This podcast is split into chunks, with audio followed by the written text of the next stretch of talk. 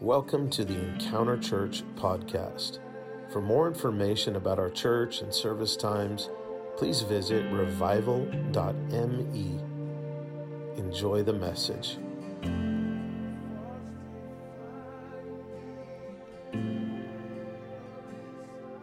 I want to read out of Acts chapter two, which is the story of the fulfillment of Pentecost.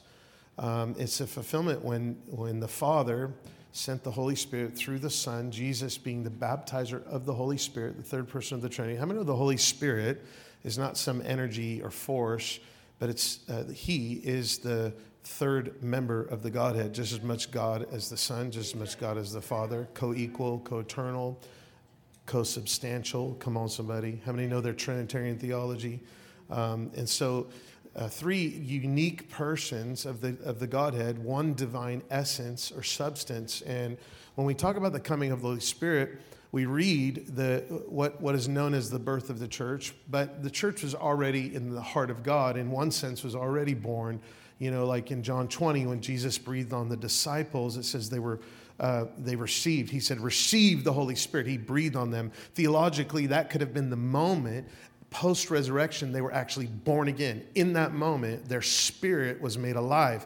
The word breathed in John chapter twenty, when Jesus breathed on the disciples and said, "Receive the Holy Spirit." In the Septuagint, which is the Greek Old Testament, which was Jesus's Bible, translated uh, you know, about four hundred years before Christ, in the Septuagint, that phrase is the exact same phrase in Genesis where God breathed into Adam and caused him to become a living being. And now Jesus is breathing on the disciples and recreating humanity post-resurrection after the finished work.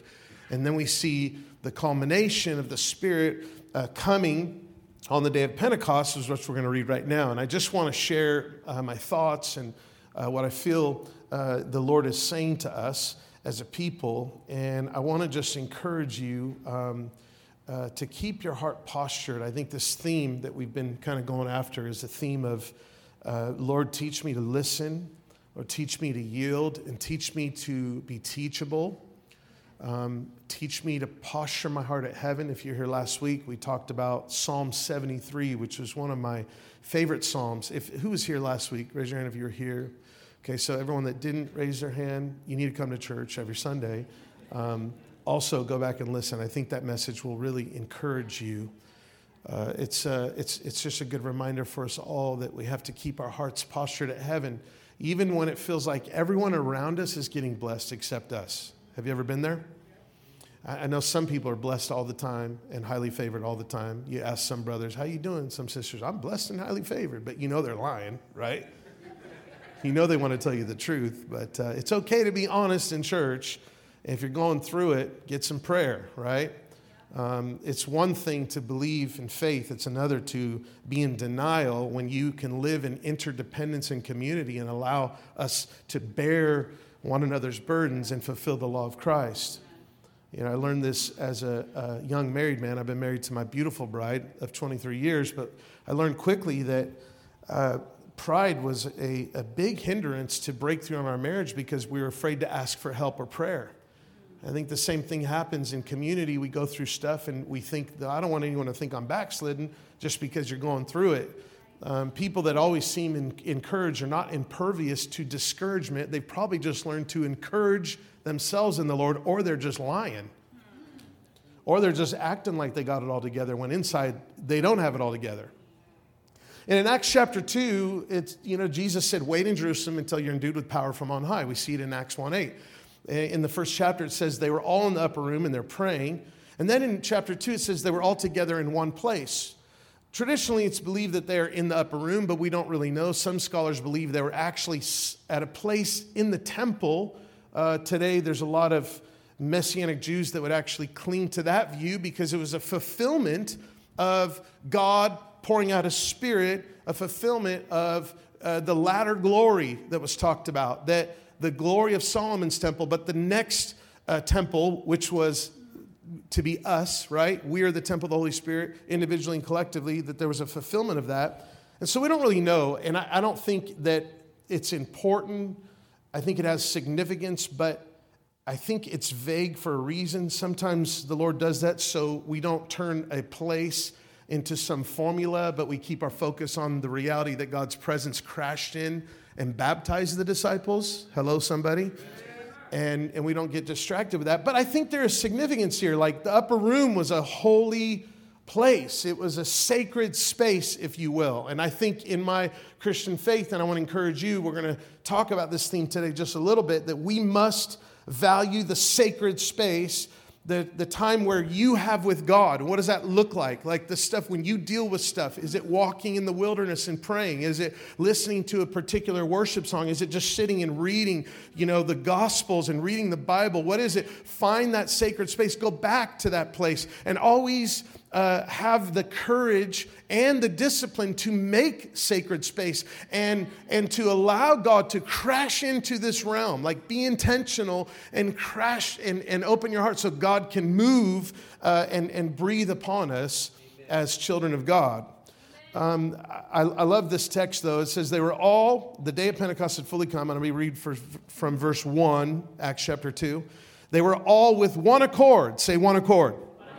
They were in one place. And again, we don't know the place, really. Traditionally, it's the upper room. I think it could have been both. Maybe they were in the upper room. Then, bam, Holy Spirit. Then they fled into the temple. And, and a lot of people believe they were actually on Solomon's porch, which is interesting because that's indicative of where the last line was drawn from the temple that was in the heart of God, that God put in the heart of David, that David gave to Solomon. And, and so there was a fulfillment that even God told David. He said, your son uh, is going to build a house for me, and his kingdom will be established forever. How many know that Solomon's kingdom is not still going on, but there's a spiritual kingdom, because he was talking about Jesus, come on, that Jesus would build a house, which is indicative of the church, we're his house, and that the kingdom would advance and his kingdom would be established forever. And how many know that happened on the day of Pentecost, where the church came alive in the power of the Holy Spirit? And then immediately we have three thousand people get saved when Peter misquotes the Bible. Are you thankful that God can use people like Peter? I don't know about you, but sometimes I feel like that kind of disciple, you know, just unrefined. You know, I love the scripture in Acts. It says they, they realized they weren't very educated, uh, but they had been with Jesus. I'm like, come on, somebody. You know, I mean, I don't consider myself not educated, but I do consider myself Um, not not as learned as others, but I thank God for the ability to proclaim the gospel in spite of my inability. You know, uh, it's amazing. God can take the ordinary and make it extraordinary with the power of the Holy Spirit. And and it says they were in one accord in this place. And it, it could have been the upper room again and, and moved to Solomon's porch. It could have been Solomon's porch, where you could actually see uh, the Garden of Gethsemane, and you could see uh, the Mount of Olives, which were also sacred places, valley, low, mountaintop, high. How many know that we have encounters with God in the valley and in the mountaintop? And they're all important, and sometimes we need that perspective. And there's a place where we can remain uh, yielded to the Master and yielded. And it says they were in one accord, though. Let me talk about this just for a minute. I feel like this is misunderstood the same way that we like to strive for things that God has already given us. We think that unity is something that we do. Now, that's not to say that we don't have a responsibility to guard our hearts, to be forgiving and loving, to allow God, like Paul said to the church of Thessalonica, that God has taught you how to love. I believe that as New Testament Christians, if Christ dwells in our hearts, that word dwell is where we get the word shakah in the Old Testament, where the glory resided over the mercy seat. So when Christ dwells in our hearts, our hearts become like the mercy seat, where there's no retention of sin and offense and bitterness and ought and envy. Come on, somebody. Like in one sense, we can learn to be unoffendable. I know it sounds impossible, because it seems like the church is like, if you want to get offended, just go to church, right? You want to get hurt, just go to church. It's just called people community. We're all imperfect. Well, I got to find the perfect church. Well, as soon as you walk in the door, it ain't perfect no more. Come on, somebody. Trust me. And church hurt is not just one way. Sheep bite too. I know, I'm a pastor. I've ha- I have church hurt too, from y'all. Y'all rude. No, I'm just playing. I do believe that we have a responsibility and, and Like we we have to keep our hearts open to people. And it, it's hard, especially when you're betrayed. It's hard, especially when you feel like forsaken, you know, like Jesus didn't feel that. Like, come on, like, you know. Matter of fact, after Judas walked out the door, after he washed the disciples' feet, that's when he said, guess what, guys? Judas is a fool. No, he didn't say that. He didn't start gossiping about Judas after his betrayal. He said, by the way, they're going to know you're my disciples by how much you love each other. Amen. That's when he said it. Amen. We have a responsibility, but at the same time, this verse, one accord, we're always like trying to redo Pentecost, as if the Holy Spirit's not already here. First of all, we don't tarry. We don't wait for the Lord. We wait on him like expectantly. We wait on him and yield to him, but he's pouring out his spirit. Like we don't have to, like, but what does it look like for you to make space for that though? And what does it look like for the church to not strive for unity? But this word in the Greek is more about how their hearts were so focused on one thing, their hearts were so yielded on one thing, that because their hearts were focused on one thing, their hearts became tuned together in, in harmony with one another. That's not striving for unity. That's allowing God to tune the strings of our hearts. His love does it. His spirit does it. And they're waiting and they're and they believe the promise. And then it says suddenly, come on, a sound from heaven. Say a sound from heaven. So we want to live in unity, but we have to make sure that we're letting God do the unity part. We're not trying to strive. Unity in your marriage. Unity in your relationships. Point your heart at the Lord. Guess what will happen? Point your heart at heaven and God will unify your hearts. Allow the Lord to baptize you with his presence and his love. Every relationship you have, come on, in your marriage, your family, whether you're married or not, relationships you have, brothers and sisters, God will tune the strings of your heart if you yield your life to him. But you've got to believe that there can be that wind that we see here in the next verse, that unseen wind, that mighty rushing wind. God wants you to make space in your life to encounter him. And there might be some people here, it's like, well, you know, you guys were worshiping and it was a little crazy in here and I don't know about all that, but, you know, I still come to church here and I don't know if I get everything, but listen, God is calling and wooing you to make sacred space where, and it might look different. You might be driving, come on, I'm prophesying to somebody. You might be driving in your car and you just put a little Christian song on and then something happens to the point where you got to pull over because you're crying because the love of God overcomes your heart. Or maybe it looks it's different to you. Maybe you have a, a, a time of prayer in the morning or, or you just open up the book of John. If you don't know where to read in the Bible, just open up the book of John and start reading. Fall in love with Jesus like John did. Amen. Read about the master through the eyes of John the Beloved. But it says, suddenly a sound from heaven. I believe that there's a sound of heaven that the disciples allowed God to take the platform before they said or did anything. And may we hear what the Spirit is saying. I don't want to be somebody that is so caught up in my own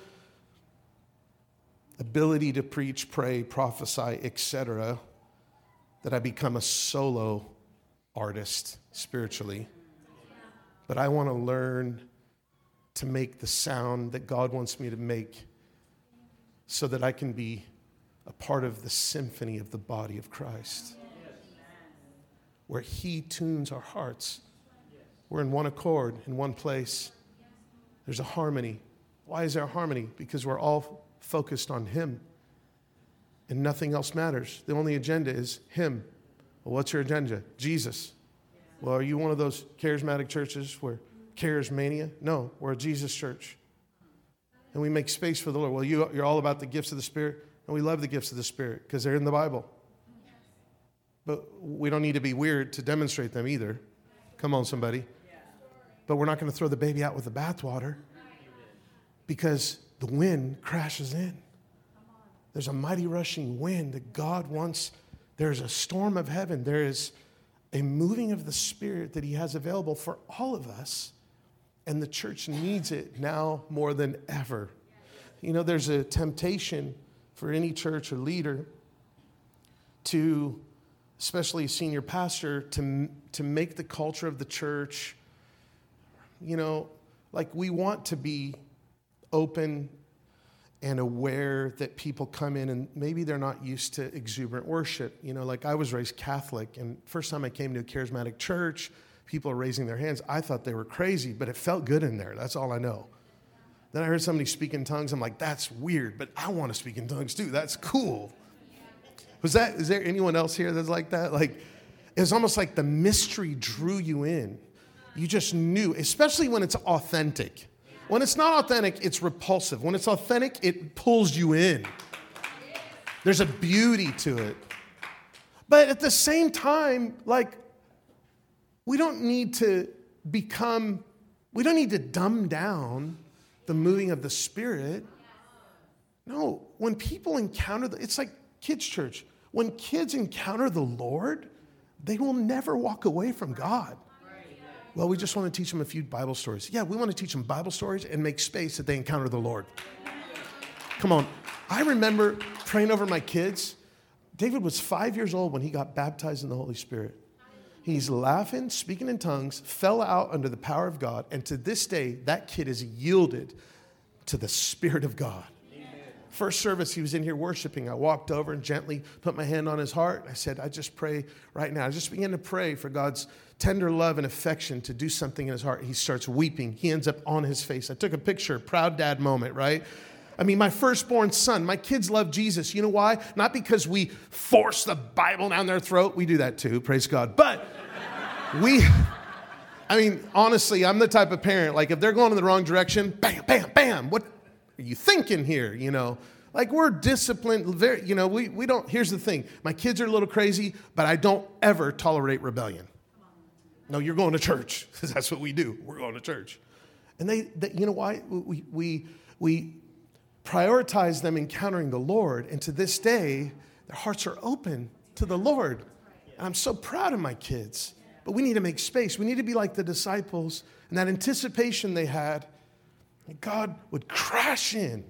And then there was a manifestation, and they are speaking in tongues. And then the crowd comes, and they're like, what is this sound? And by the way, the sound wasn't just them doing their thing. The sound was the mighty rushing wind, the, the thundering, the, the voice of like the trumpet. You know, it's all indicative of the mountaintop experience from Moses to the Mount of Transfiguration, the baptism of Jesus, all of the above. It's when God speaks. It's when God comes. It's when God crashes into this world and you just know it. It's undeniable. It's like God is here and I don't really know what to do. And guess what? That's a wonderful place to be, where he takes the platform before we do. And that's what I'm trying to say to us today, is that may we be people that before we rush in, we wait for the sound of the wind. Just like David coming into his kingdom, I always feel like, in a sense, I'm kind of like David, where I'm anointed, you know, and then all hell breaks loose and I'm in a cave and, you know, like I'm running from Saul and all the all the metaphors you see through the, you see through the life of David, where there's like, a, I think, a fifteen-year span from anointing to inauguration. How many ever just waiting? You're waiting for the fifteen years to be up, right? Like you need some breakthrough. And David finally is anointed king, but there is another battle to face. But he learned throughout his history with God to make sacred space to